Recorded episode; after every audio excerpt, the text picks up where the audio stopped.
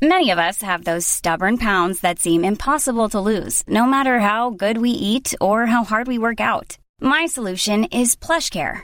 PlushCare is a leading telehealth provider with doctors who are there for you day and night to partner with you in your weight loss journey. They can prescribe FDA-approved weight loss medications like Wegovy and Zepbound for those who qualify. Plus, they accept most insurance plans. To get started, visit plushcare.com slash weight loss. That's plushcare.com slash weight loss. When you're ready to pop the question, the last thing you want to do is second guess the ring. At Bluenile.com, you can design a one-of-a-kind ring with the ease and convenience of shopping online. Choose your diamond and setting. When you find the one, you'll get it delivered right to your door. Go to Bluenile.com and use promo code LISTEN to get $50 off your purchase of $500 or more. That's code LISTEN at Bluenile.com for $50 off your purchase. Bluenile.com code LISTEN. Hello, everyone, and welcome to this. It is the Infrequent Flying Podcast pilot episodes. I'm JB, and as always, I am joined by our three pilots. Duncan, how are you? I am great, thanks, JB. How are you doing? I'm very well. Now, have you been doing anything over this awful COVID period? Are you able to teach people to fly, or is everything on lockdown for the RAF as well as everyone else? No, we kind of locked down until we got uh, a little bit of uh, a few.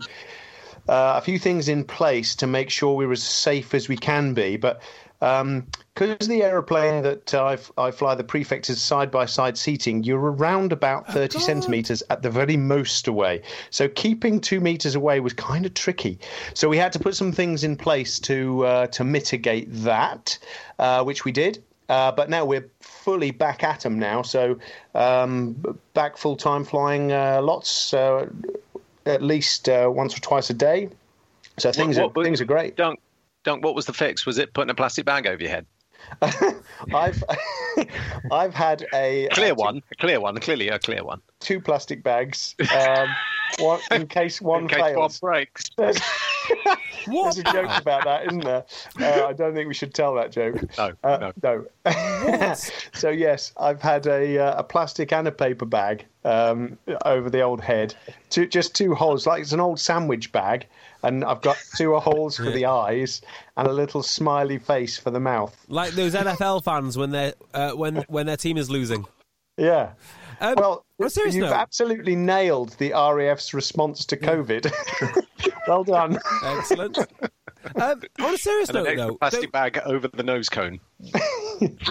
what do you do about all the um, breathing apparatus? I mean, I actually thought that would make it a little bit safer because you've got your nose and mouth covered if you want to. Uh, well, no, we don't actually. In our little aeroplane, we have a boom mic. Uh, so we don't have an oxygen system, uh, and therefore we don't have an oxygen mask. So uh, no, we don't have anything. I think you know as you go, you know, further up the uh, the aeroplane um, training system, then uh, you end up with Texan, which has got an oxygen system, and then onto Hawk, etc., etc., etc. So I guess it's a bit closer, and you're sat more than two meters away, etc., etc. So you know it becomes a little easier. But for us, the way that we're doing it is we are, uh, to be serious for just one moment, uh, is we're consolidating crews. So uh, I have one student at the moment that's about to expand with the relaxing of the uh, of the COVID measures to two students. Uh, but it's a great system. We've uh, you know, some would say that uh, we, the Air Force, really should have bought into this a long time ago. You know, having a primary and secondary instructor. I'm being facetious. We've kind of always had that, but it seems to have gone away recently. But since um, since we've had COVID uh, and having that primary secondary instructor um, construct back again, it's worked really well. It's really good. Dunk, just so I have visions of your poor young uh, pupil sat there, um, like, do you remember Airplane? When he keep when Ted Striker's talking to people in the cockpit in the uh, down the back, and that bloke pours petrol all over himself and sits there waiting to light it. Yeah, is he uh, is he sick of you yet, or are you two getting on like a house on fire? well, none taken. Thanks very much, Fodders. Uh, you see, Have that's you one of those things that, that no one says to a station commander, is it? oh, sir, you're bloody boring. Um, as Parker says, did you say, they yes, do. sir? Yes, sir. Whatever you say, sir. Um, the uh, yes, I've lost a few to be honest. Uh, there's been a couple of burnings and uh, and and and and a hanging, but you know I've moved on to my my my final student and uh, and they seem okay at the moment, fairly stable. Excellent. And then working around clockwise on my screen, we have Godders. Godders, how are you, mate? I'm good, mate. I'm good. Yeah, I've uh, clearly been keeping the country safe from my front room. Um, and uh, integrating aircraft onto carriers. I mean, actually, they the um, Navy and the Air Force have done a bloody great job recently because COVID hit just as they were um, putting some modifications onto uh, Queen Elizabeth, um, but managed to get that done. You know, despite uh, they had to do some serious stuff in order to uh, to get the workforce back in there. Mm. Got her out on time. Uh, all the crew, so uh, just over, um, I think it was 800 got tested before they went on. They went into isolation beforehand. And Queen Elizabeth sailed off and she's done a load of sea trials and passed them with flying colours. And only, I think it was last week or the week before, uh, the F 35s from Marham uh, went and did their carrier qualification on board. You probably saw a couple yes, of pics. I did. So, despite COVID, um, we've been uh, we've been piling forward with that, which has been really good. She seems to be flying through these sea trials. Yeah, yeah, uh, she's doing really well actually. The, I mean, I think it helps that the crew are quite experienced now. They've been across the Atlantic a couple of times, and now they're going into the one where um, it's called OST, Operational Sea uh, uh, Trials, where they're doing their proper um, are they safe to operate fire drills you know that sort of stuff the stuff that dunk will remember about getting wood wedges out as if she's been holed below the waterline you know all of that sort of stuff. So emergency drills that gets the entire crew doing what uh, they need to be doing. Although it is different in this ship um, you know there's a lot more automation. And then once she'd done that they've got the jets on board, um, and then she's going back in uh, a couple of more modifications, and then the uh, the American jets are coming over to uh, to do it with us towards the end of the year. Actually, so uh, all going really well. So the Marham jets, which were which landed on there, I thought they'd already been carrier qualified. Is is this just an extension of what they were doing? Yeah, so when they did some of that carrier qualification last year, you're correct. There was some of the Marham pilots went out to uh, to go and do that, um, but this time it was all of the guys, and 207 Squadron had done it a bit earlier in the year. So the uh, the OCU got carrier qualified, and uh, now 617 have as well. So uh, yeah, and uh, apparently it's just like the simulator, and it's one of those things where they'd plussed up the amount of of, uh, of trips that they were going to do in order to qualify. But now they've whipped them back out again because you know it's pretty straightforward, and uh, the guys are taking it to it like a duck to water. Excellent. Yeah, now just back back to COVID. These carriers can be rather tricky, can they not? With uh, with uh, with COVID, as our American friends have found out. Yeah, that was a rough one, wasn't it? Wasn't the it? Uh, Theodore Roosevelt. Um, uh, you know, ultimately they had one sailor die on that from COVID, and I think uh, I'm, I'm, sure I saw in the paper the other day that of um, something like 4,000 sailors on board, 2,000 tested positive. Um, and so, uh, you know, I, I tell you what, if you know, the good thing to come from it was the US Navy learned so many lessons from that individual incident, which then ended up protecting all the rest of their carriers and ships around the world in the way that they did stuff. And also, that was the reason that we ended up testing you know, because this was reasonably early on in, in the COVID business as well, um, testing all of the sailors uh, that were going on to uh, Queen Elizabeth as well. So the, the Americans what, what did you What did you test them for? Uh, reading, writing skills, you know, that sort of stuff. Um, a few of them most, failed, most, clearly. Most, most sailors need, well, never mind. yeah. Um, and so, uh, you know, actually, uh, horrific that it happened in the way that it did for that particular carrier, but um, you know they've shared all the lessons out of it, and I think it's made everyone else, uh, you know, a, a, lot safer because of it. Yeah, and of course, the serious business of defence has um, uh, has to continue. You've still got to have boys in boys in typhoons ready to take off, and people at sea, you know, ready to do whatever they do there. Yeah, and uh, hey, I tell you what, is it, yeah, um, Godders, is it? Um, uh, we're getting a bit into a, a COVID episode, aren't we? But uh, do you, have, do you know? Have we suffered any sort of COVID cases? We we haven't had any uh, on 57 Squadron, uh, you know, in our little flying arena. But has there has there been anything happened on the um, the QE2 or the um, QE2? well, is that what you call it? No.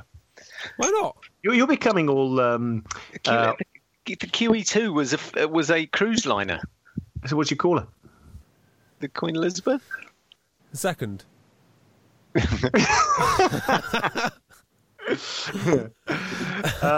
You- You're like. Do you now? Have you started calling um, the boat the ship and the? Yes. Yeah. Yes. Yeah. Because- the ship. We visit the heads. Do I you go I go with thwart ships in my house now. have you become you know very sensitive to that sort of comment? The the QE two. The what?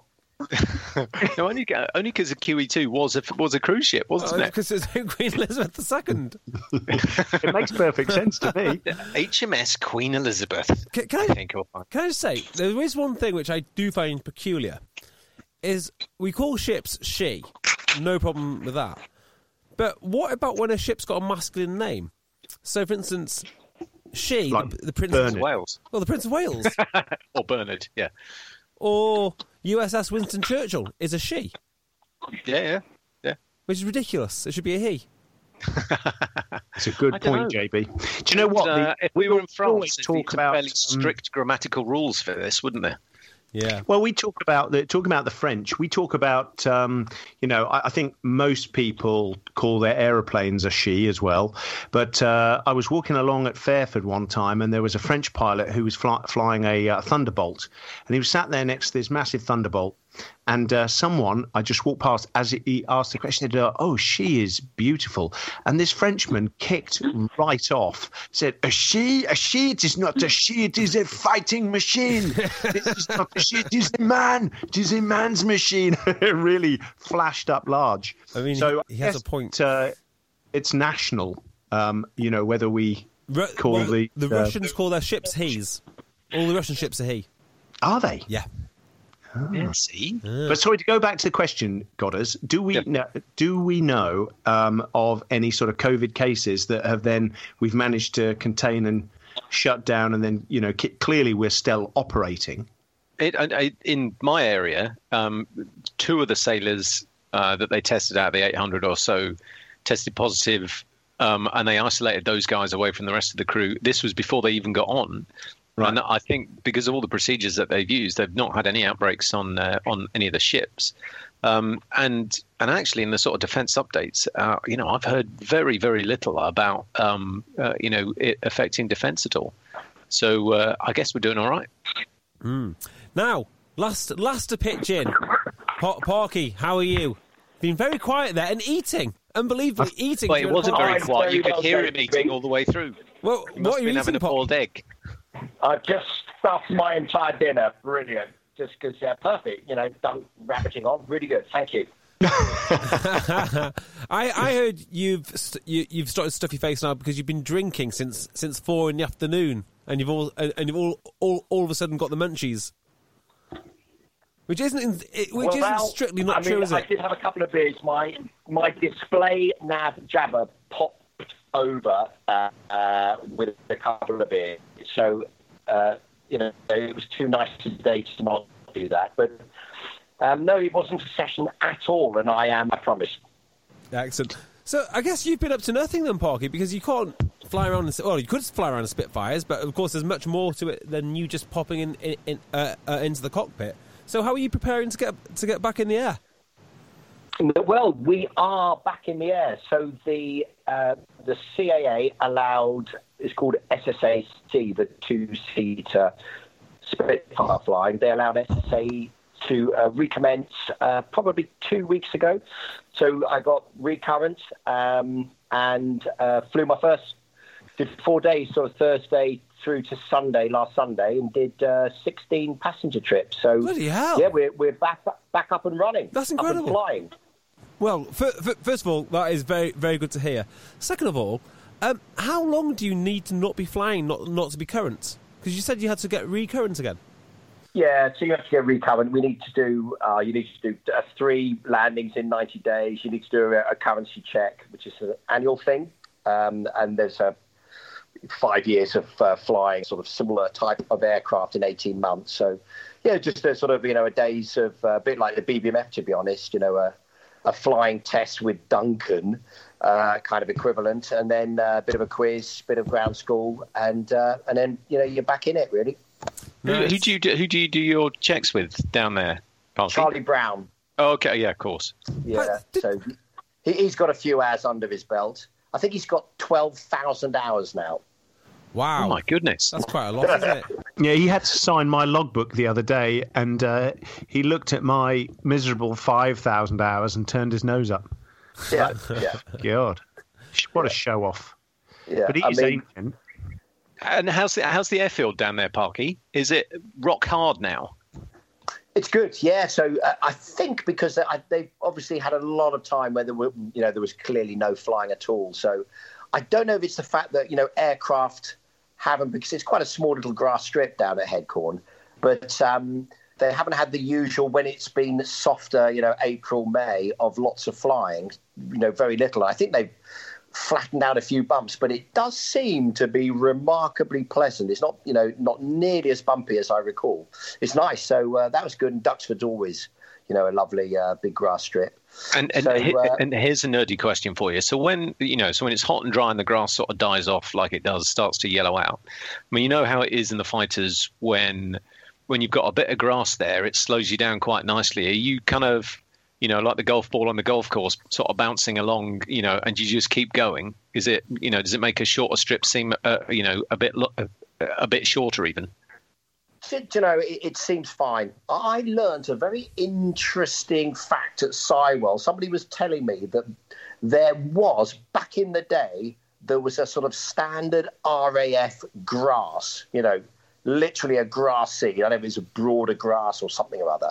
That, you know, the, the RAF genuinely worked out you got nice braking action on this and it was just a, a good grass that they had. But, um, you know, I- just think for sort of the length it is and, and everything, don't know. I, I, I've not noticed anything. You know, to be honest, you know, as long as you pop it down fairly near the beginning of the runway and you know your speed is good, it's ridiculous how well the Spitfire does stop. You know, the Griffons are a little bit longer, aren't they? But you know, in I, I think probably sort of almost halfway down, certainly two thirds of the way down, I'm always turning off. You know, Headcorn's runway, and it's only you know 800 and a bit meters. It's not not a long runway. And there wasn't much headwind either this weekend. No, I bet. We've got all the windows in the house open at the moment to try and get some of the uh, some of the headwind in. The um, uh, actually of interest, uh, uh, I know Dunk's read it. Parky, have you read Silver Spitfire by Tom Neil? No, I haven't. No. Uh, I, it's brilliant. I really enjoyed it, and um, so I read that in uh, in lockdown. And one of the uh, and he's based um, running up to D-Day with the Americans down in the Headcorn area. Um, it's one of the satellite fields for the uh, um, for the U.S. Army Air Force over here. Um, so. Uh, I- I'm sure he talks about. You remember when I, I came down to see you? We went for a beer in the little village. I'm sure he talks about that little village around the Yeah, corner. Smarden. Yeah. Yes. Well, th- th- there's some amazing stories. The, the owner came over and he can remember. He's uh, maybe it was his dad, but at one time a Lanc, a Lancaster, landed at Headcorn because Oh it was God. all shot up and a bit, you know, three engine sort of job, and it just sat at Headcorn. It must have been a very, very interesting landing to get a Lancaster into Headcorn. Anyway, the boys did it. It was broken the Lanc, and it was all sort of just kind of waiting to be repaired. And the crew, one of the crew came down last year, and you know was was talking about it. He was the bomb aimer, and then I think it was the daughter of the pilot as well that that came down. And then this owner's granddad said he also was a kid. They knew the coppers, and they broke into the Lancaster as children and played in it. and I just think that's just brilliant. They literally had a toy at Lancaster, you know, until two weeks the RAF came and fixed the thing, and then they flew it out there. But there's a picture of this Lancaster just sort of sat on the we- uh, western edge of uh, Headcorn. But you know, just ridiculously cool stories. So, have eh, has anyone ever come across the uh, the documentary? I'm going to say, is the B twenty nine the one that dropped the atomic weapons? I always get Yeah. confused. Yes, Has anyone ever in seen? Nola Gale. has ever, has, ever, Gay. Enola Gay. Has anyone ever seen the documentary where they find one in the in the Arctic Circle? It's a completely true documentary. An atomic weapon or a B 29? A B twenty nine. So I haven't seen that, but that does sound like a belter. Yeah, so it's Is it in good nick? It's really not a belter. It's absolutely tragic. Uh, spoiler alert! I, I'm going I'm to ruin the story for you, but I'll, I'm going to tell you anyway. So the story is, um, a crew are flying over uh, the Arctic, engine trouble or whatnot. Something happens, but they have to land this B29, and they land it, and it's in perfect condition. And because the um, the sorry the because the Arctic not uh, is basically dry it's either frozen or it's not exactly raining. Um, the thing has stayed in perfect condition for a long time. So this collector decides he's going to go to the Arctic, recondition it in the summer with his um, with his team. He's going to spend his own money. He reckons it'll be worth something, and then fly it back and sell it. That that is that is the plan. So they film I, it. I know this story, JB. and I, yeah. awful. It's but awful. Just, I know you. I know you come to the point of saying I thought it was a B seventeen, but it, it was a B twenty nine. It's a it? B twenty nine. Yeah. Okay, right. So they um so they, they fly out with the whole crew. He's got this, en- this engineer who is flying in and out on on, on this little uh, two en- two engine thing with all his parts.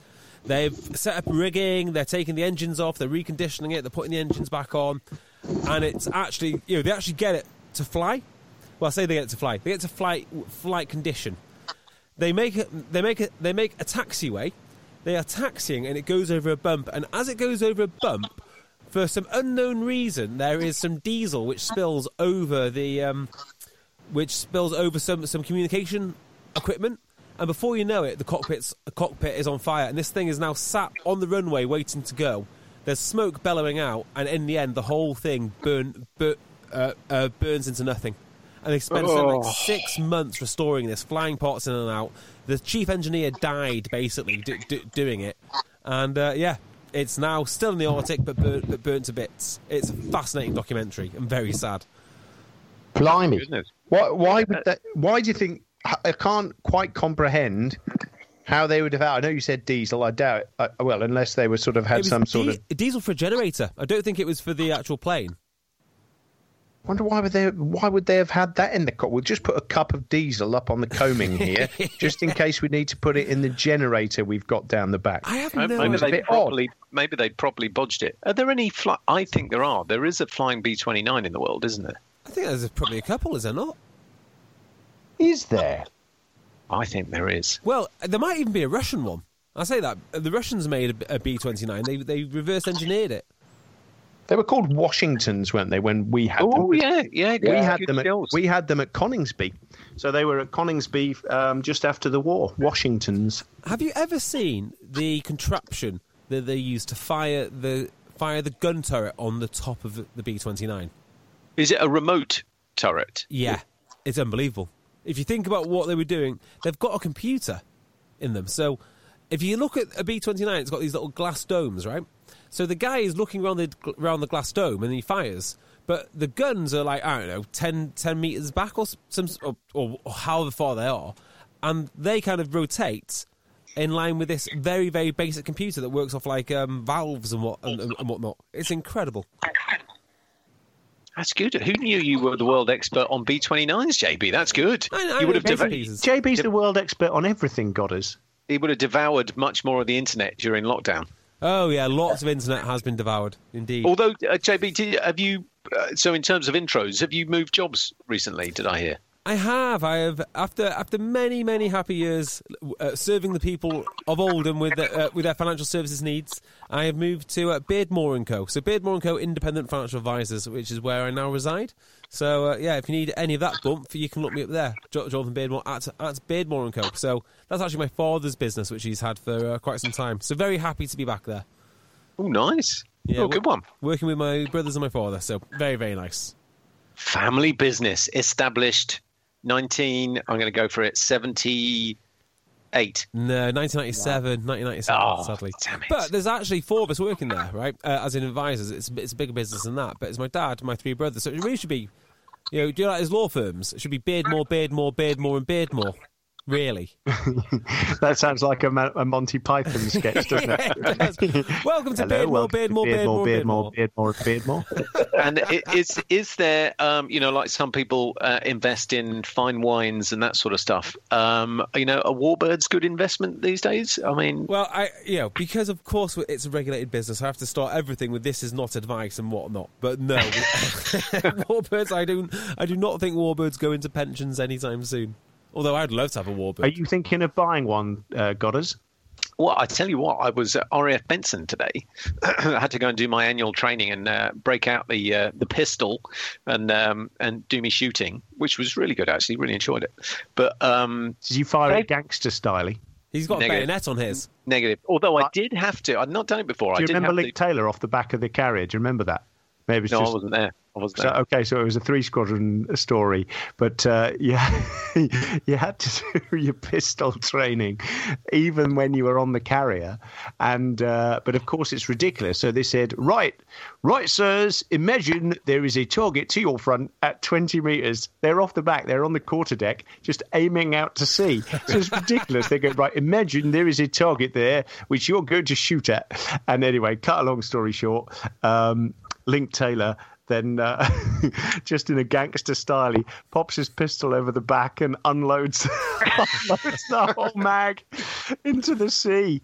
Duncan, I, am sure it must have been someone else because Air Vice Marshal Taylor, I'm sure, would never have done anything like that. No, it was definitely him. well, it was. Um, we mentioned before talking about off the back of ships that they used to. Uh, we must have talked about bombing splash targets on the back, where they yes. big yeah, big big length of rope, and they and they put a target in there, and it was um, wasn't it Haskey on three squadron? Haskey when he was on exchange on the Sea Harrier, where he did a loft, a radar loft bomb on the um, uh, on the splash target, and it missed, and this 14 kilogram uh, practice bomb went through two decks of oh, HMS Illustrious. I think that was a high dive, mate. I think it oh, was, was, a it? high dive. That's what I. I but a, uh, which I think again, then well, either one would be a 14 kg, wouldn't it? Sort of a, a slick. Uh, replica yeah, yeah. weapon, and uh, yeah, went went. But someone lost his hand or something. It wasn't like oh, a, really? know that it wasn't a you know what an amusing incident there was quite some injury that so, went on sorry just uh, you, you, need to fill in the gaps here so what did you say then, God? As you said, it was a, a, a toss. What, what, did you say?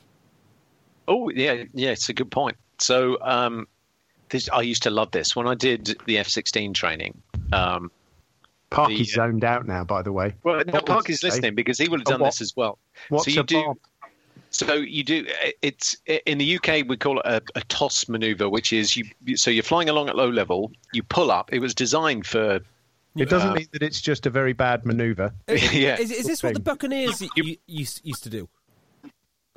Uh, yeah, but uh, you know, some, they had sort of guided missiles. This is for like a free fall weapon, so it was designed for a nuclear delivery. Yeah, yeah, yeah. Uh, the Bucks did it. Where, where you would you would pull up to about I don't know above 30 degrees or so. Um, and at a certain point, you release your weapon. You then turn away, peel back, and, and run away as fast as you can in the opposite direction. And obviously, this bomb continues you know, apogees at some point and then comes down onto a target. So you can imagine a sighting system in some of the older aeroplanes, you know, prior to GPS weapons and that sort of thing, was pretty complex actually and really clever. And so, you know, you could. So what we would do down the range is there'd be a radar reflector down there. So at, at a certain point, when you could see it on the radar, you would lock to this radar reflector you had an offset in because as soon as you knew exactly where that radar reflector is, your kit now knows exactly where the target is, and you would get the information to be able to pull up. And it could either be an automatic release or a manual release on this one. Um, and obviously, being Americans, I loved it. The uh, the competition that we did for this loft bombing was called, you know, the winner was the Duke of Nuke because it was a because ah, nice. it was a nuclear delivery. Suffice to say, I was not the Duke of Nuke. Um, because those things could flip and well go anywhere. But uh, you know, you only need a rough area when you're throwing a nuclear weapon off. But um, when we did it with little practice bombs, it was really good actually. And if you got some, you know, close to the target on something that you're dropping a few miles away, um, you know, from low level, uh, unguided, flipping brilliant. What? So okay, so Duncan can answer this one. So what's a high dive then? Uh, other than something that Tom Daley does. yeah, exactly. Yeah. Well, it's almost the same without the somersaulting. It kind of is. It's just it's a medium level delivery. So um, from whatever height, you know, normally let's say twenty thousand feet, uh, and you pull down into uh, again normally a thirty degree dive, something like that. But it can be anything from you, know anything fifteen through to forty five degree angle of dive, which doesn't sound that much. You kind of think, well, you know, nineties where you think you'd be going, but um, when you're you've got 30 degrees or 40 degrees nose down, um, then it, it is quite a, a, steep descent. So you then again use a targeting system uh, and, a, and, a, way of targeting, um, well, whichever target you're looking at um, to then deliver a slick bomb, so without any retardation, uh, onto a target. And of course, because now it's got a lot of energy uh, induced on it, it should have a lot more penetration than you know if you were to release a ah, bomb, which has to be retarded at um, you, you, know so have effectively uh, a, a, retardation system on the back of a bomb delivered why, from low level so it, it doesn't frag the airplane that's dropping it why would i want my bomb to slow down? Why would I want that sort of system rather than speed because, up? Because because the bomb will blow the aircraft up, JB. If you're yeah. if you're delivering at low level, so you need it to oh, obviously sort of hang in the air for you know so that you can drop at low level. Yeah, yeah. Because you imagine, JB, if you drop a slick one at low level, it just flies in formation with you for a little bit, and then it um, goes um, and hits yeah, and hits the target at the same time you get over the top of the target, so it frags itself. So at low level, we had uh, there were parachutes in uh, little parachute retardation devices that would come out slow the weapon down. I mean again you think that the these could be hellish accurate um, and the fact that you've got a parachute involved and all the mechanics in uh, in the aeroplane in terms of the uh, the weapon system and the sighting system really clever to take into account all of that stuff so you could actually hit the target. That's incredible i i, I never knew that. I, I wasn't sure why i wasn't sure at all why they did it. The, frag the media... JB on a thousand pound bomb is enormous. Uh, so, for instance, uh, we used to I think it was 38 second splits. We did um, 38 seconds was the minimum that you needed um, to uh, avoid the frag hemisphere of a bomb that seconds. Had, 38 yeah. seconds, yeah. And when you think you're traveling at 420 knots, you know it's it's uh, it's a long way away. You're a long way away at that point. Before, yeah, so you're the, you're five miles away. Yeah. Um, no. At that point. So if you were say four miles away, you might you might there might be a possibility of you getting hit by something. Oh yes. no! Someone coming, someone coming through the target behind. Sorry. Yes. You know. Yeah. Yeah. And, yeah. and then the and the medium altitude stuff is generally because of threats below you. So if there's a surface to air missile system, some of the you know the older ones reach up to you know 10, 11, 12, 14, 15, 17,000 feet. So you'd plan your release based on the top level of that particular weapon system. Clearly, some of the huge SAMs, you know, and definitely the modern ones. That's why you end up with stealth fighters like F-35 to be able to get in amongst these spangly radars and the uh, and the super high tech. But there's still a lot, a lot of low tech surface to air missiles, you know, dating back 5, 10, 20, 30 years around the world where, you know, you can be above some of the short range stuff. So, uh, you know, um, you end up flying up there and releasing your weapons up there and planning it accordingly. That's incredible. So, Parky, let, let me ask you this. How, how did you go, go, go, go about hunt, um, hunting these guys down with their retarded bombs and whatnot? Well, I mean, I, I was, uh, yeah, so I was air defence, so we would – I mean, typically, if, if we were doing affiliation training with Jags or Harriers, I was on the Phantom or Tornado, we would we would uh, sort of try and shoot them or have the fight before they went into the range or before they did their sort of you know exact bombing bit. So gave them a chance to sort of regroup. But um, when I did my exchange on the F-16, it was a sort of multi-role, so it was 50 air defence, 50% mud moving and I, I, really enjoyed, especially the Goose Bays. You know, you could sort of you, you had to do the sort of uh, I think 14 trips out there at 100 foot in, in the two. Could just explain where that is, Parky? I think we have. Sorry, that's out, out in Canada. We use the, the low fly system out there.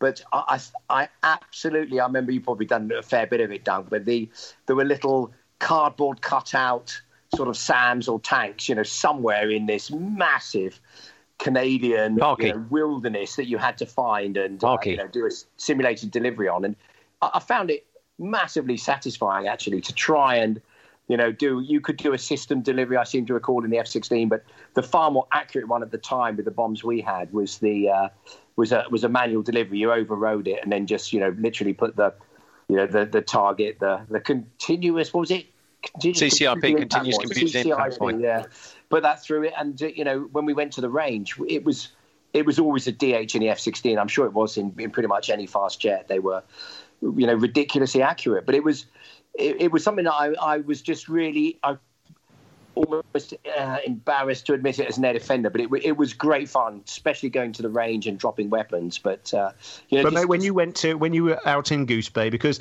the reason that we generally uh, detached out to Goose Bay was that uh, we would practice uh, what you'd call operational low flying, which is hundred feet flying, um, and uh, the whole of this uh, wilderness area uh, on the uh, east coast of Canada, uh, sort of northeastern coast up there, flying from Goose Bay, was a hundred foot flying area. Whereas in the UK, there used to be, I don't know if there still are. I think there still are some. Yeah, but, I think um, seven Tango and fourteen Tango still around. So that there there are areas where you can or you you, you could go and fly uh, operational low flying. I doubt very much anyone does it anymore, do they? But um, you, you, you could go and do that in there, but it was quite a small area. Whereas Canada, it was just this vast, vast swathe of wilderness that you could fly at 100 feet uh, with a range system that, uh, that the Parky's talking about. And the flying was just phenomenal. Flying at 100 feet, when you think, you know, a bog standard tree is about 100 feet tall, so you could be flying down a Frankie, river, yes. a gully of a river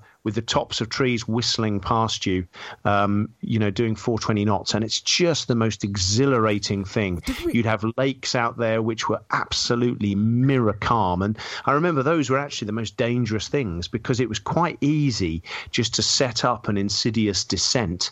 Um, and when you're flying at 100 feet, it, it only takes, well, you know a second or two and you, you, know you can end up being extremely low and extremely close to the terrain. So it was really really concentrated the mind it was fantastic flying. Did we not share a video on our group of an f4 flying at 50 feet around the falklands?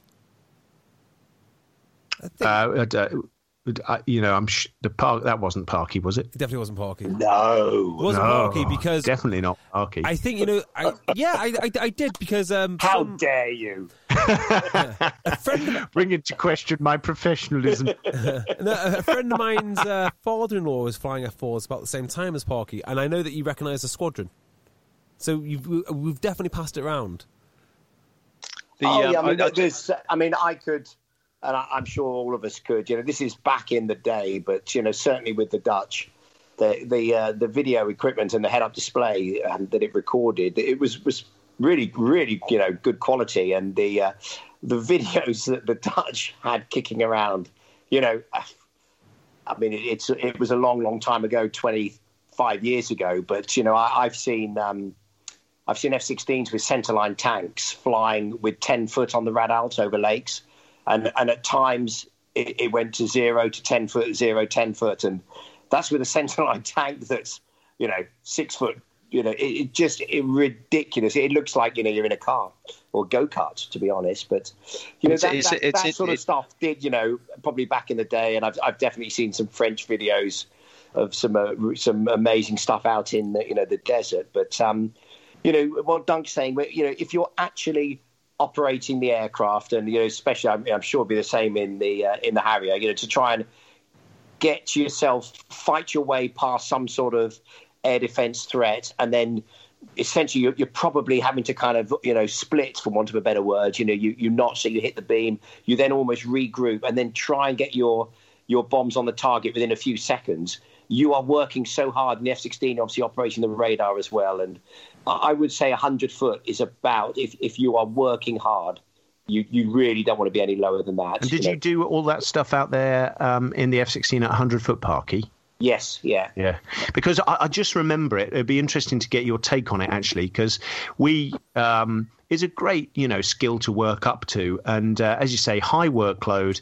But uh, the tactics we'd use is we would, if we were a pair, we'd be two to three miles battle. So uh, for, for, that would be line abreast formation, flying at 100 feet. And you would then, you'd only occasionally glimpse your wingman or your leader, whichever one it was. Um, you'd see him just, you know, pop up uh, probably once or twice every uh, 15, 20 seconds. So you knew that you were still in formation. You had an air to air TACAN, so you kind of knew you were still there. But um, I guess that made it pretty difficult for air defenders to to find those sort of uh, formations. If you had four ships, you'd have offset card. You'd have guys, you know, 30 seconds or a minute behind in, in wide battle as well. So four ships coming through, trying to saturate uh, those air defense radars. How, how was it on the other uh, on the other side of the fence, Parky? I mean, so long as you had velocity, i.e., you know, there was closure because they're all looking. They're not looking in pulse, so so they would just see the ground. You know, obviously a, a little Harrier at hundred foot, you would not see him with a with a pulse set. So you're you're, you're looking at the Doppler shift, and you know all these clever radars, and the F-16 was uh, you know medium PRFs and a pulse repetition frequency. They were ridiculously clever, but you know the the tornado and the phantom were very good. You know you would you'd see everybody if they were closing. Once and we, you know we would tend not to try and give them a sniff or a lock because with the radar warners. Yeah, I remember the Harry. Was it boys, more you difficult? Your Zeus pod and yeah, and that's right. You would be. Was it, was it more difficult though to see us at hundred feet than it was two fifty? No, no, I think generally, you know, uh, it's a tornado and F-16. Once you've uh, in track while scan, you know, you get the TD box, so you get the target designated box in your head-up display where you are, and and you know it's pretty accurate. So you're just looking at that, and sure enough, you know, it's it's very much sort of terrain dependent, isn't it, Duncan? Lighting levels and all yeah, that yeah, stuff. Yeah. But you know, bizarrely at the time, you know, before I was a uh, a glass wearing idiot, you know, I, I, you could generally at seven or eight miles, I would try and be tally on, you know, and pretty much get SA. And I, and I knew, for example. You know, my mate, if it was me, I, it would be. It's a four ship, for example, and that's the front right guy. So I know where to look for the other three, if you like. Yeah. So and you- then you know, it's just sorting into the fight. But again, if you're flaring, if you're notching, you're doing a good job. You know, it, it's it was just it was just cracking, wasn't it? It was just a brilliant. Do you remember? As, amount do, you remember? Do you remember as well there that um, I think we could carry flares in Goose Bay, couldn't we? Yeah. Uh, but if you were flaring below a certain level, I can't remember what it is, but um, the flares would bounce off the ground. Um, Yeah. you know, because they they were still burning when they uh, when There's never been a faster or easier way to start your weight loss journey than with PlushCare. PlushCare accepts most insurance plans and gives you online access to board-certified physicians who can prescribe FDA-approved weight loss medications like Wegovy and Zepbound for those who qualify. Take charge of your health and speak with a board-certified physician about a weight loss plan that's right for you. Get started today at plushcare.com slash weight loss. That's plushcare.com slash weight loss. plushcare.com slash weight loss. Imagine the softest sheets you've ever felt. Now imagine them getting even softer over time. That's what you'll feel with Bowl and Branch's organic cotton sheets. In a recent customer survey, 96% replied that Bowl and Branch sheets get softer with every wash. Start getting your best night's sleep in these sheets that get softer and softer for years to come. Try their sheets with a 30-night guarantee. Plus, get 15% off your first order at bowlandbranch.com. Code BUTTERY. Exclusions apply. See site for details. Hey, it's Paige DeSorbo from Giggly Squad. High quality fashion without the price tag. Say hello to Quince. I'm snagging high-end essentials like cozy cashmere sweaters, sleek leather jackets, fine jewelry, and so much more. With Quince being 50 to 80% less than similar brands. And they partner with factories that prioritize safe, ethical, and responsible manufacturing. I love that. Luxury quality within reach. Go to quince.com slash style to get free shipping and 365 day returns on your next order. Quince.com slash style. And they hit the ground.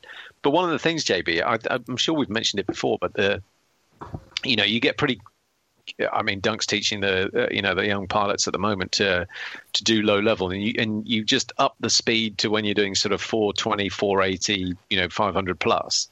Um, but it's when you drop the height. So 250 feet seems low the first time you ever do it, but you get so used to it, and then the first time you ever do 100 feet, you think there is no way on God's earth I'm going to be able to be able to operate down here because it's all you can do to look out the front. It's like going at light speed in the Millennium Falcon, you know, with the stars going that way.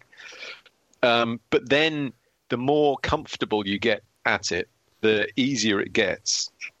To the point where you know when you when you do that first trip, there is you, you think there is no way on God's earth that if I if I when I'm at low level like that, if I get attacked by someone, I can turn into them at that height.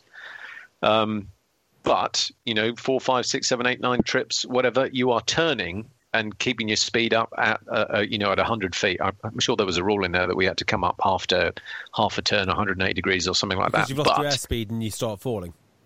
Yeah, yeah, but you could continue those turns. You could continue fighting because actually, down at 100 feet, as Parky's talking about radar seeing you and, and that sort of stuff, even the smallest, uh, you know, even the best radar on the planet cannot see through a hill.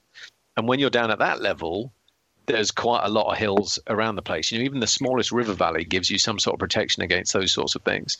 So it was it was flipping brilliant. And our mission planning systems would do this thing called um, intervisibility. So you could put the threat system in the computer on the map, the uh, the target that you're flying against. And you could set the level that the height that you are flying. So you know, I could, if I put a thousand feet in there, the each radar system would have a sort of maximum range, and it would be a solid fill. I at a thousand feet, all of those radars are going to see me. But as soon as I start dropping it, you'll start to see gaps in their radar coverage where they can't see through the terrain. Um, Ah. and then, so when you're down at 100 feet, practically the whole thing is clear. You know, if uh, uh, all right, in a desert it's not, but in that sort of Canadian terrain, so you could find a way into targets. You know, just by this operational low flying. Um, you know, amazingly. And in It the was two, it was two Yeah. 360s, reversal and split, wasn't it, Goddard? No, but you remember, no, reversal and split. Yeah, but that that that was always the two 360s was just general low level evasion. But Yeah. when you're 100 feet, I think you could do a 180 at 100, and then you had to come up to 250 to fight the rest. Yeah, you might be right. I uh, can't just- remember that. So That rings a bell. I just want to revisit And- something which um, which Parky said, which he said. uh, And tell me if I've got this right.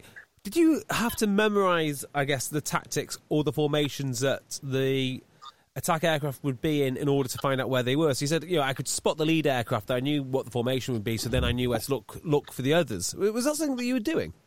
Well, it, it was so from the air defence side of things, it's you know, with, with the missiles that we had at the time. So you know, we, we were talking sort of Sparrow, Skyflash. The of nowadays, the missiles are far far better. It's, it's still if you go to the beam. So it's hard to describe, JB. But if you if you are flying at ninety degrees to me. There is no closure, and you're down ridiculously low. So you are perfectly on a 90, I've got no closing velocity. My radar won't see you. Even some missiles will find it hard to shoot you down. So now you're probably into visual heat-seeking missiles, you know, ASRAAM or the Sidewinder it was back in the day. But it's probably now going to be a bit of a turning fight. So you can stick your nose into that fight. But you know, even the Harrier would have had a, a, sidewinder on it, or you know, Russian aircraft the same. So what you don't want to be doing is turning too much in the front guys if there's guys behind them because they will take you out, etc. So you you have to be very careful, and you do need SA situational awareness on what what that formation is. You know, it's like the Top Gun thing when he thinks there's uh, there's just a singleton and there turns out to be what two of them kind of thing. You know, it, it's you, you want to know what's going on, and, and decent radars now will do that, and it's not difficult, but you you know you need to know are you shooting the right hand guy, the left hand guy, even beyond visual range, or certainly when you get into the merge.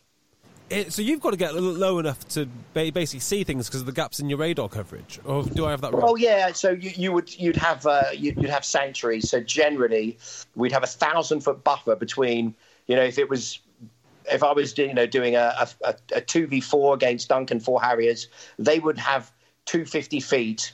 You know, or 100 and or 250 feet, and then the fighters would be 1250 feet and above until they were tally, and that meant you could see everybody before you went below that sanctuary. And equally for them, they had to stay at low level before they could climb up and you know take a pot shot because they were desperate to shoot down a phantom or a tornado. You know that would be that's cool for them. Um, but so you you always and, and even today now you know in red flag it's incredibly important that there's there's a sanctuary so that if you do lose SA, you know radar wise or whatever, you're not going to clap hands with the uh, the opposition. Ah, has anyone, uh, either of you Harrier boys, ever got a virtual kill on an air defender? Yeah, Never. yeah, loads- they loads of never, times. Loads of times. did. The, ta- the tactics are really interesting, and it was just the most fantastic flying. There's a, I don't know why I particularly remember we'd we'd go and fly a lot of the time in, uh, it, it was called OTA Echo, Operational Training Airspace Echo, I think is what it was, uh, which was up in the uh, northeast of England, uh, up into the the Scottish borders, and you'd press through with a four ship of Harriers to hit a target um, just uh, to the, the to, to the southeast of Edinburgh somewhere. Uh, you'd always get attacked by tornadoes, and on a beautiful day when they would press in, uh, as Parky said, we had a system that allowed us to know that we were being targeted by an air defender, and if we were targeted, we would immediately try and turn to that notch that Parky's talking about. Um, and it would then collapse into a visual fight, and you end up, uh, as Goddard was saying, you have certain rules you have to stick to, but a turning fight um, with uh, whether it be uh, F3s or, you know, some of the uh, the foreign guys came over in F16s and uh, and, and came and uh, and fought for for uh, training as well. So it was just the most. Uh, it, it was great when you're a you know a, a young lad in a, this Sounds most fantastic brilliant. swept up fighter jet, and you're training you know fighting other fighters. It's just brilliant. Yeah, And, and Dun- Dunk's right when he said, uh, you know, Ota Echo in the UK. When when I second tour I did in Germany, and it's a very similar system. It, it's changed a bit, but the whole low flying, they had massive great areas where you're allowed to do 250 feet in in Germany. Not quite so good in Holland and Belgium, but it, it was pretty cool. But in Germany, you know, it's certainly normally you would you would know who you were. You know, you see you'd pre-brief against the Harriers or the Jags or Tornado Boys, and you'd go through and a fill performer, and you'd essentially know who you're up against and you'd, what time you know we'd be ready for them. They'd fight their way through. But often in Germany, we wouldn't bother pre-briefing any fill because it was so busy. And you guys probably heard there's a, a it was the no flying area one with the Peheim mast up in sort of the north uh, north uh, German um, sort of uh, area up there, and you could just spend an hour fighting, and there would be visual furballs of F-16s and starfighters and some Brit Harriers and some, you know, it was just there's some mirages coming through, and you just you would land and you'd have seen seven or eight different types of you know fighter and formation, and it would just it, it just immense fun. It really was extraordinary. That does What a, lo- what a lovely trip down memory lane. How It's It's lovely. good, and, and JB, you know, you mentioned it as well. The sort of formation that the the, the attackers are flying in, and so uh, I, I think it was Parky mentioned the term battle. Now, battle is a particular type of formation that is. Um, it came from the Second World War. Actually, the Germans who uh, who came up with this Luftwaffe in the uh, in the Spanish Civil War and then brought it into the Second World War, where rather than where the Brits started in the Battle of Britain, you know, a sort of finger four close in formation, follow your mm. leader around, the, the essentially the thing that's in Top Gun actually. We never flew like that. You'd fly at least a very minimum a mile apart, probably more, Wow. because when you look out the window, you can look across at your wingman. He's doing the same for you, and you're giving each other cross cover for either air defense aircraft or any other aircraft coming in at you, or ground fire coming up at you as well. So you know it gives you the very best of lookout. And the, someone mentioned card formation there yeah, as well. card. Off, off so that- card, I think you said. Was it Duncan? yeah, card. So that's uh, Yeah. you know, so just like a uh, um, uh, you know a four of clubs or something like that. The way the clubs are spaced on the card, you have two at the front, two at the back. So you might have I don't know thirty seconds to a minute between them. Um, but that was the thing for the, you know, I, I clearly I've done both as well. You know, if you're pitching in on a formation down at low level, you need to know where everyone is because you can pull in behind someone and then get shot by the people you didn't see behind you. So, um, you know, there was all sorts of games and uh, So- in terms of what formations that you flew and and how you did it, stinger, chair, ladder, you know, all these sorts of things, and they're called certain things because from an air, air, defense perspective, when you when you're describing, it's called the picture. So when you describe the picture that you see, you have to have um, terms that mean the same to everyone. So there's a full NATO standard of you see a bunch of blobs in a particular shape on the radar, you'll say you know um, uh, finger, uh, you'll say uh, you know box four.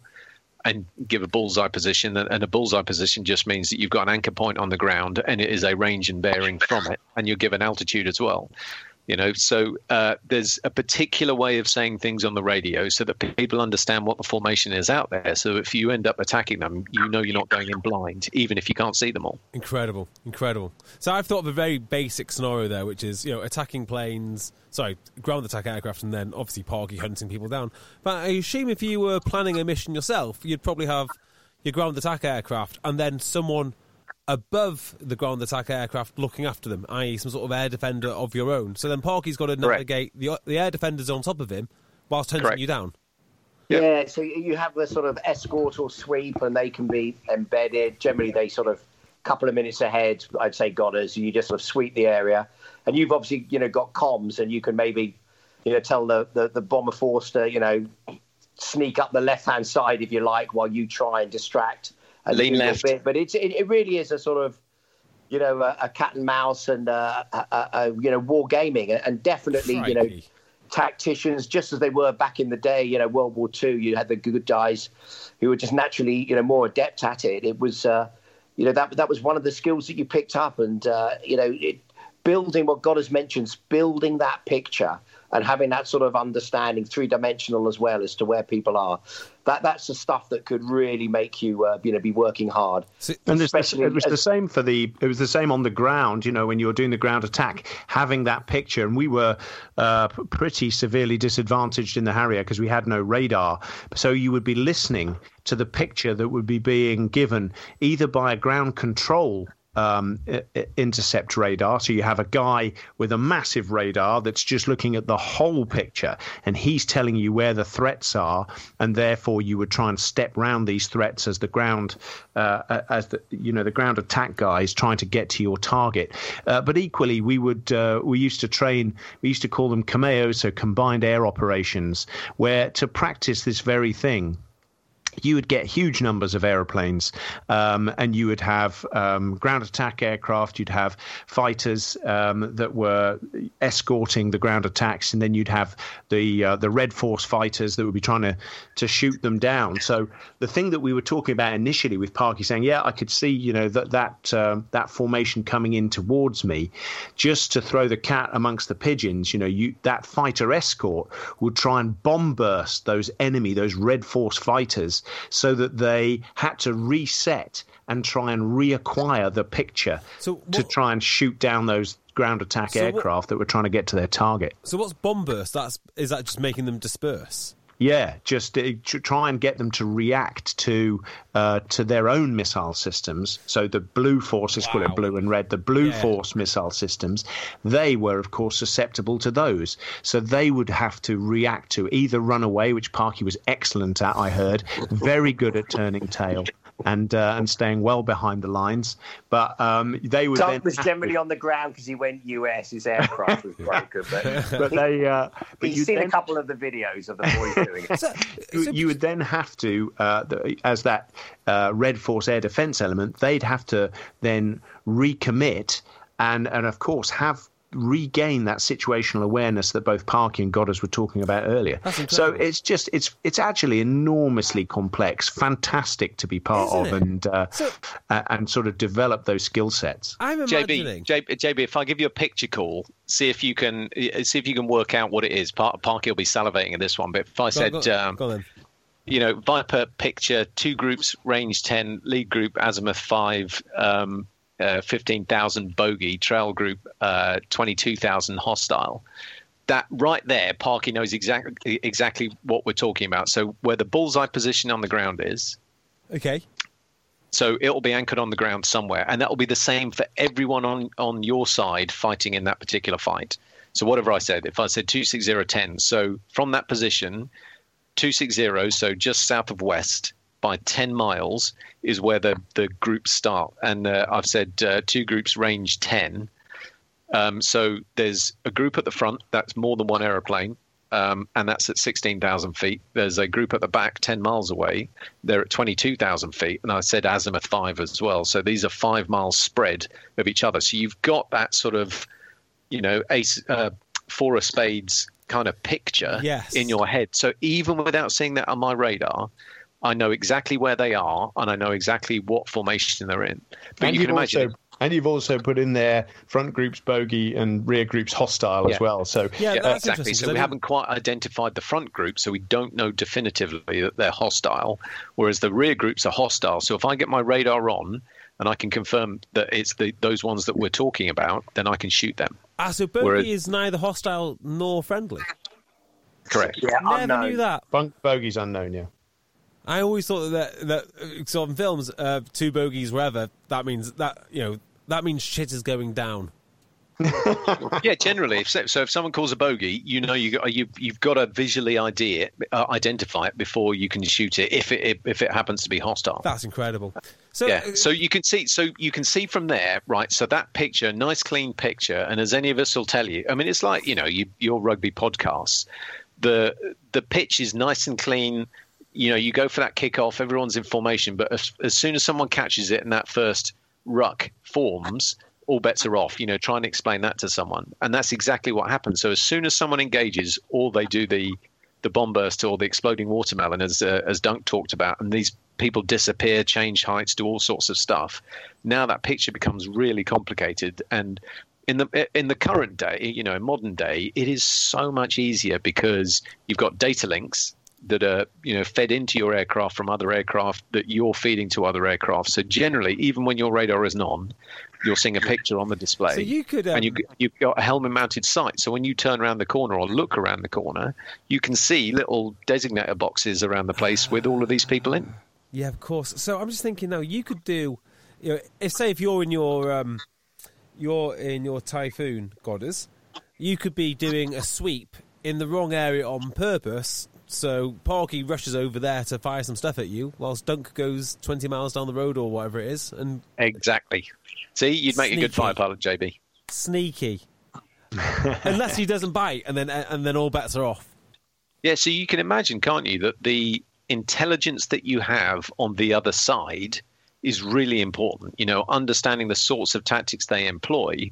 Because, and again, this is exactly like sports. You know, what tactic are the other team going to employ? So, how would you defend against it? I mean, to the, Uh, to the degree you might want to know, you know, how each different squadron behaves. You might have certain characteristics just from the Yep. squadron. Yep, exactly. And the Well, so if the, you look the- back at World War II, then certainly different squadrons had, you know, reputations, didn't they? The Polish squadrons, for instance, had a a, a reputation for for being particularly aggressive uh, fighters. Um, so yeah, they, they they did, and I, I guess if something kicked off like that again, then uh, again squadrons would have that reputation if they could get through and hit targets, or if they were, you know, shooting enemy aircraft down in abundance. That's fascinating. And also has nothing to do whatsoever with the topic that we decided that we were going to talk about an hour and 12 minutes ago. is that how long it's been? God, I've, I tell you what, I've enjoyed this trip down memory lane. Like Oh, Doug it's said. been It's good. It's been a good one. I wish we should do some questions though, eh, Goddard? Let's do some Yeah, questions. well, we've got a few actually. Go on then, smash us with the first one. No, Parky was going to say something. Was he? No, no, no. I said I think he'd finished. It sounds like he's I keeping his yeah, sounds like he's keeping his tactics very close to his vest there. Right, here we go. Here's some questions then to uh, to finish off. God, honestly, that felt like we've been going for two minutes. How long have we been going for? One hour, 12 minutes, boys. I'm, I'm sorry, everyone, because there's no commutes at the moment, aren't they? Uh, are there? So people are just bored in their houses. Um, right, this is from uh, Brian N. Brian Kentman. What's your favourite civilian airfield? There's a question. That's a hell of a ah. question. I'm going to go Barton first before before anyone else gets in there. But for me, it's got to be White Waltham. I love White Waltham. Oh, yes. Why? Like it. Well, it's a beautiful old, still a grass airfield. It's got an Art Deco clubhouse that was used uh, during the war. It uh, it was the uh, the main operating base for the Air Transport Auxiliary. So although it wasn't an actual operational fighter base, it um, it it it had these incredible people, boys and girls, that flew all different types, whether they be bombers, fighters. They were just given a set of notes and told to deliver these aeroplanes off to the squadrons. So uh, that in itself is a is a fantastic history. But um, we spent quite a lot of time there, and uh, we ended up. There's one particular one that sticks in the mind where we'd done this huge fly past for the 75th anniversary of the Battle of Britain, and we were supposed to be going into Northolt. Cut a long story short, the weather uh, we got past, the weather was fine, and we were battling through some miserable weather, eh, Parky? You'll remember this one. It was and, a uh, bit rainy. It was a bit rainy. So there were six of us fighters. So I was leading six uh, fighters, just having done these uh, big fly pasts. Um, and we'd come past White Waltham and I'd seen that it was clear. So effectively, it was my banker. I had it in the back pocket, and uh, we had to turn round because there was so much rain and low cloud around. Um, we pitched back to uh, to White Waltham, and luckily, someone was still in the tower. Everything. I mean, it was getting towards sunset, wasn't it, Parko? And yeah, um, yeah. And so we ended up then uh, uh, calling up on the radio and saying, "Hey, listen, we've got to divert somewhere. Are you happy for us to land with you?" And they said we'd be delighted. so uh, we uh, we put them all down at uh, onto the airfield, and oh. they, they were quite happy for us to line all these fighters up outside this old Art Deco clubhouse. And then, God bless them, as we got out, they bought us all a beer. So it's got a, a certain special place in my heart. What what were we flying? Well, I was flying the Mark II Spitfire. Can't remember what you were in, Parky, but we had um, we had I, I think four Spits, two Hurricanes. I think. Yeah, that's it. Yeah. Yeah, there's a, a, beautiful picture here. I've just looked, I've just looked it up, and it's a beautiful picture here of White Waltham with uh, a blue Spitfire in it, which uh, is well, which looks very very nice indeed. Yeah, it's a great place. Oh, yeah. What about you, Parky? Um, uh, Headcorn would be too obvious. So I think I, I can remember North Weald we went to quite a few times, and it's got still got Battle of Britain revetments there, um, which are just amazing because Aero Legends have moved in there, and we had a look around. So that's where you get two Spitfires in the revetment, and all the ground crew and the pilots could sort of sit in the back of the U-shaped revetment, and it's just fantastic. It's it's you know like a time warp. So you when you get to North Weald, we'll, we'll go and have a look at those places. And I can remember one, just of a little story very quick was I don't know if you were the boss, Doug. It was when Johnny Stringer was the uh, the stage, and that I was going to be doing Westminster, uh, but the weather was just looking really like 30 mile an hour, 35 mile an hour winds, and, and Westminster mid September was not going to happen on the Battle of Britain fly past, uh, you know, for the for the few as well. So uh, I, I remember just phoning the Met man just for a final check that it was going to be by one o'clock local the weather was going to be ridiculously windy. And he went, well, yeah, I mean, it will be, it will be at Coningsby, and and then obviously uh, it'll be sort of by two o'clock, it'll be very windy down south. So I was so at one o'clock, will London still be okay? Yes, it will. And the short of it, I phoned the stage. It was a goer, so uh, maybe it was you, Dunk, and it was back on. And I got Johnny in, and we took off. We did, you know, just before we got wet, we pre-deployed to White Waltham you're, you're airborne from White Waltham. Uh, sorry, from uh, um, North Weald. North Weald. Well, about the same actually. From uh, White Waltham, you can see London, but from North Weald, once you're airborne, you can just see London. It's so close. And we did the fly past, a spit in a hurry over Westminster, which was brilliant. Back into North Weald, just as the winds were really picking up.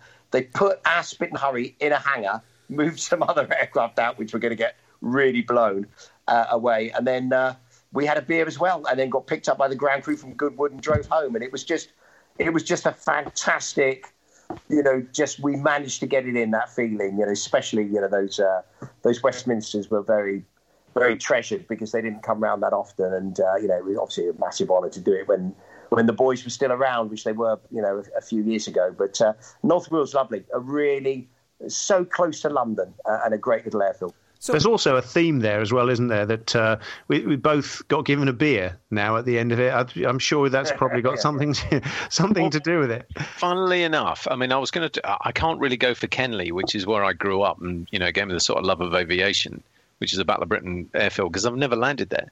But um, I think, and it, and it's based on a story, just like both of your uh, favourite airfields there. I think is Goodwood um, where I, I, went to the revival. I landed, it was pretty late at night, late I at night, late in the yeah, in. yeah, late in the evening. I was in the Silver Spitfire, land and and you know you can JB you can see why these things are called Spitfires when you're landing in the dusk because all you can see is the bloody flame that's coming out of the exhaust in uh, in front of you.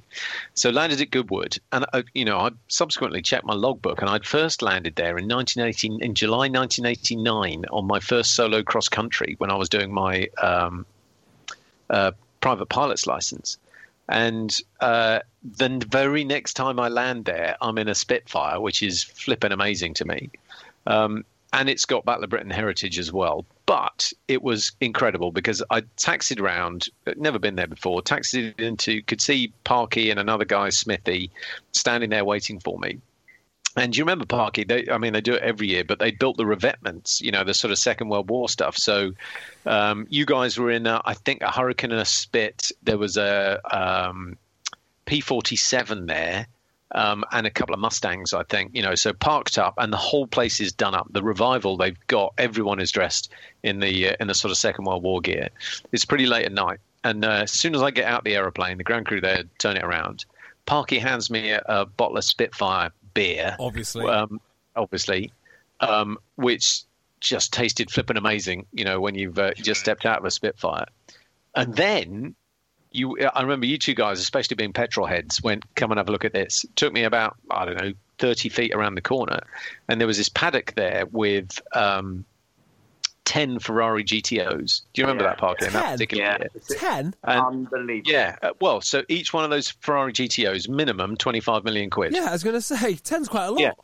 So you know you've got a, a, a quarter of a billion pounds worth of car and and some because you know all of the rest of Goodwood is covered in these amazing cars for the uh, for the revival. exactly what I'm gonna, I was going to ask. I thought Goodwood was a racetrack, not a. Yeah, so there's a race. There is a racetrack that runs around the uh, the airfield. You know, so subsequently in the weekend we flew What? quite a lot. I don't know whether you remember that particular one, Parky, but we flew quite a lot. And on the final, on the Sunday, I took off to go and meet up with a Hurricane to do a fly past for the Battle of Britain over That's Westminster. right. Yeah, I remember. Mill- Millie was in the Hurricane and it went US, so I ended up on my own. And the most amazing day, you know, I, every time I tell this story, I talk about the fact that you could see the back of your head as soon as you got airborne. And from the hold, I could see all the parts of London that I needed to, straight past the eye, over the top of um, Westminster Abbey, where you know some of the old boys remaining down there, and then ask for a depart out of uh, across Wimbledon over the top of Centre Court. Uh, Wimbledon wasn't running at the time, and then back down to Goodwood. And when I landed at Goodwood, uh, they were just finishing a race. And the weirdest thing, it was on the short runway there. They've got a big old jumbotron, this massive screen, and if you glance over to it, you know the camera pans to you flying this aeroplane. There's you coming in to land, and you can see yourself coming into land on this massive screen. Yeah. Just That an amazing awesome. I need, to weekend. go, I need to go to Goodwood. Goodwood sounds absolutely incredible. Everyone needs to go there. It's Oh, that- just the most amazing event, isn't it? Can- can- but just those three stories, uh, I just we, we've been lucky boys, eh? Haven't we? I mean, what a fantastic time. I'll tell you what, I'd rather be lucky than good. Right, Yeah. so here's a. I- Sorry, I mean, just- we've just- got tons just- of questions. We're going to have to do these again at some point. But Just before yeah, you go on, Jamie. continue, White Waltham. Is there anything else that goes on there? Because I've got pictures of here, here with a with a concrete run, runway. Is that is that wrong? Is there another one? No, it's grass now. Back in the day, it may have been, but it's uh, it's got Yeah, it's all little grass now. runways. So they have a Fairey Gannet there. XA Yeah, four they five do. nine. Yeah, it's Yeah. in a pretty sorry state though. Oh, what! A, Oh, it was last time I was aircraft. there. It was just parked behind the hangar. it was, yeah. Uh, yeah, it looks like it's in, aw- in an awful state. God, I, I, I would love to own that thing. Wait, Um, you, if you offer him a tenner, Right, here we go. Next Sorry, Bob. question. So this is from um, Matt Wright at Maffy five eight seven.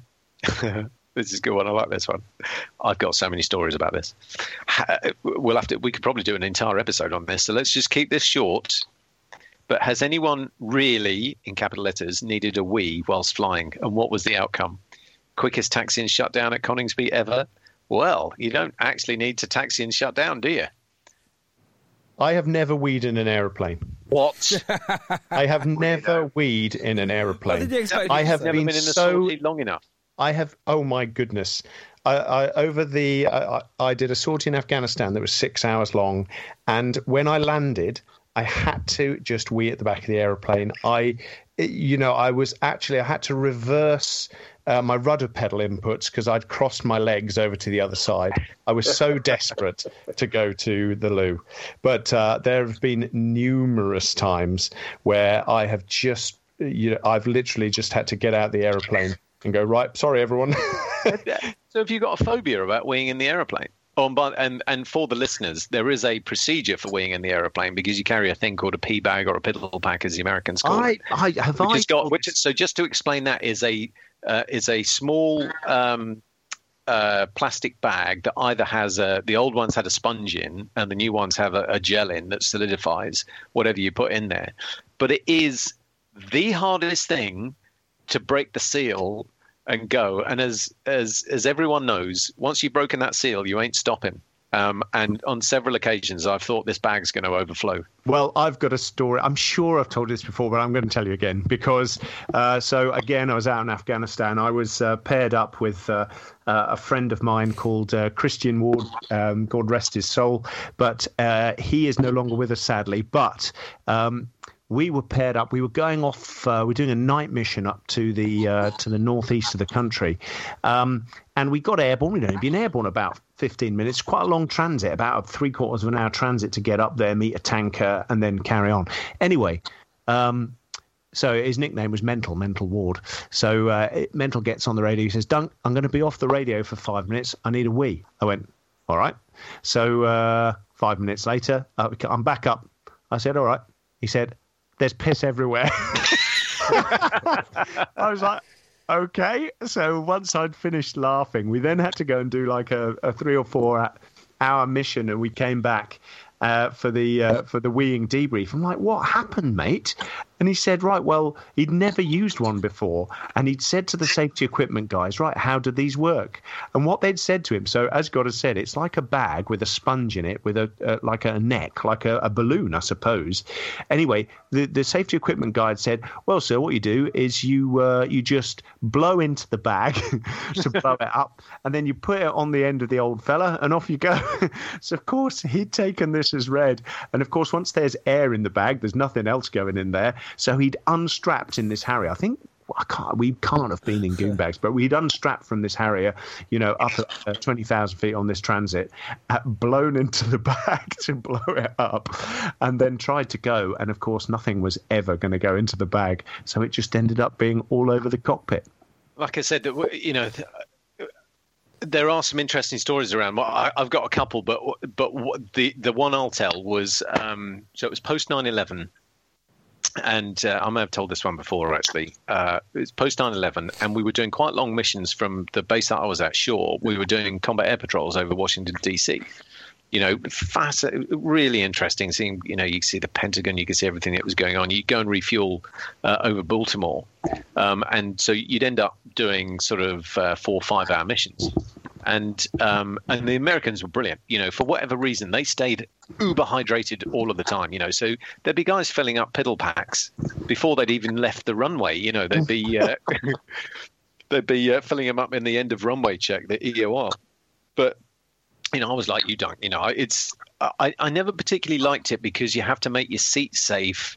Um, you know, or put your pin in, and then you're unstrapping in the airplane, and, I, and I'm, I, it's just unnerves me being unstrapped in a fast jet, you know, doing just slightly subsonic and not being, I mean, it's ridiculous, really, isn't it? As if that's going to save you. But, um, you know, you're at least attached to your parachute if something goes wrong. Anyway, so I, am in this one and it was, it was uh, absolutely fantastic. In fact, this could have been the Thanksgiving day that I flew on. And um, George Bush Jr., is giving a speech in the Rose Garden. I think it was the uh, the French president, or, or I, I, can't remember. There was some big thing going on on the ground, and uh, I thought, oh, flipping it, I, I, can't hold this any longer. So you know, did everything I needed to, got the piddle pack out, put the autopilot on in terms of you know uh, altitude hold. Told the other guy, there's a code word for it. Um, I told the other guy that you know that's what I was doing. Anyway, did my business and um, you know, sort of unstrapped and all that sort of stuff. And just, I mean, I was about three quarters of the way through, and I thought, hang on, something's not right. I looked out the window and had, and I could tell all of a sudden that the nose of this F 16 was about 40 degrees nose up. I thought, oh my God, And at that moment, and Park, you remember it, there was the low speed warning horn, which means your aeroplane is about to depart. And what I'd done in terms of you know getting undressed and unzipped and everything was knock the throttle with my elbow. So the aeroplane had tried to hold an altitude, but I'd, we'd got slower and slower. Was it slower. your elbow? and, and I'd got to the point, and I, I, I, mean, clearly I rescued it. I had to put her into afterburner, um, you know, in order to uh, in order to get away with this. And I, I had the story got us. It's brilliant. I had nightmares, uh, absolute nightmares later on of you know had this gone bad and I'd ended up departing the aeroplane over the top of the rose garden. You know, the, the press, the first thing they would have seen is this pee bag exploding. The subsequent board of inquiry found exploding next to George Bush, the president of the United States, and then me coming down on a parachute with my zip open, uh, landing on his shoulders uh. in some sort of hot shots press conference. Excellent. Uh. Ah, boys, I think I'm gonna, gonna say I think you've excelled yourself. I've learned a lot this evening, and it's very enjoyable. Uh, we've got so many other questions. I tell you what, uh, uh, next week or the week after, should we do a podcast dedicated to all the questions that came in tonight? Yeah, we should really. We should really. We were too busy banging on about uh, memory lane, weren't we? No, exactly. Very, very good, boys. Well done indeed.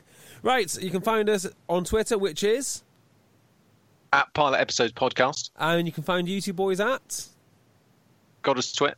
And at Doug Major two two two. I'm at J Beardmore, and I don't think Lego Park is still about, is he? Yeah, Lego Park is still around. Oh, that's all right. Thank God for that. Um, I don't want to tempt fate here, JB, but the recording quality sounds like it's been pretty good tonight. I, have changed my computer. It's the computer's fault. People will not be happy. I, I think know. they they like the TDK C90 audio quality, don't they? I tell you, you what, wind it with the pencil. When I'm recording, so just pulling back the curtains a bit now. Not that anyone cares, but I'm going to tell you anyway. I usually record my other podcast, Egg Chasers, and we're all in the same room, and it's fine. It's fantastic. For whatever reason it is, when I recorded on my other laptop, um, it kept on cutting out, as we found out. But this one just runs straight through, which means I can do all my Rugby Dungeon interviews all over again. So uh, yeah, it's it's fantastic. But it's only taken us. How long have we been doing these? About two or three years two years or whatever. Uh, two years. These ones two years. Egg chasers, but may, might be seven years on egg chasers now. Blimey, definitely two years. But in those two years, we've only done three podcasts. Yeah, so. we're not the most prolific, are we? But, but can you imagine, quality's high. Can you imagine how good the next one's going to be? Because 80 years ago today, what sort of stuff was happening? Oh, good call. Oh, I'm, trying, I'm trying to think what day it is. What day is it? Bad things were happening, I'm guessing. Well, we're getting Not... towards June, July, August, which is the height of the Battle of Britain. So uh, I reckon we can have a good yeah, we were still, still in the um, in the Channel at the moment, weren't we? The fight yeah. was there. Yeah. It's about to start on the airfields, I think. Mm. Parky, are there any fly pasts or anything planned for the 80th? Well, yeah, no, nothing that's you know. Obviously, we, we don't fly over London anyway. But uh, I think there's going to be a Headcorn air show, and I think there's going to be a big uh, Duxford. You know, COVID dependent, but uh, that's that's the kind of plan. And um, yeah, I mean, it's, something's got to be done, hasn't it, for the 80th? I mean, wow, what a big event! Yes, quite right. We'll we will reconvene soon. So thank you everyone. Thank you everyone for listening. And from me, uh, me, Doug, Godders, and Parky. Goodbye. Hey, it's Danny Pellegrino from Everything Iconic. Ready to upgrade your style game without blowing your budget? Check out Quince. They've got all the good stuff shirts and polos, activewear, and fine leather goods, all at 50 to 80% less than other high end brands. And the best part? They're all about safe, ethical, and responsible manufacturing. Get that luxury vibe without the luxury price tag. Hit up quince.com slash upgrade for free shipping and 365 day returns on your next order. That's quince.com slash upgrade. Imagine the softest sheets you've ever felt. Now imagine them getting even softer over time. That's what you'll feel with Boll and Branch's organic cotton sheets. In a recent customer survey, 96% replied that Boll and Branch sheets get softer with every wash. Start getting your best night's sleep in these sheets that get softer and softer for years to come. Try their sheets with a 30-night guarantee. Plus, get 15% off your first order at bollandbranch.com. Code BUTTERY. Exclusions apply. See site for details. Planning for your next trip? Elevate your travel style with Quince. Quince has all the jet setting essentials you'll want for your next getaway, like European linen, premium luggage options, buttery soft Italian leather bags, and so much more. And is all priced at 50 to 80% less than similar brands. Plus, Quince only works with factories that use safe and ethical manufacturing practices. Pack your bags with high-quality essentials you'll be wearing for vacations to come with Quince. Go to quince.com slash pack for free shipping and 365-day returns.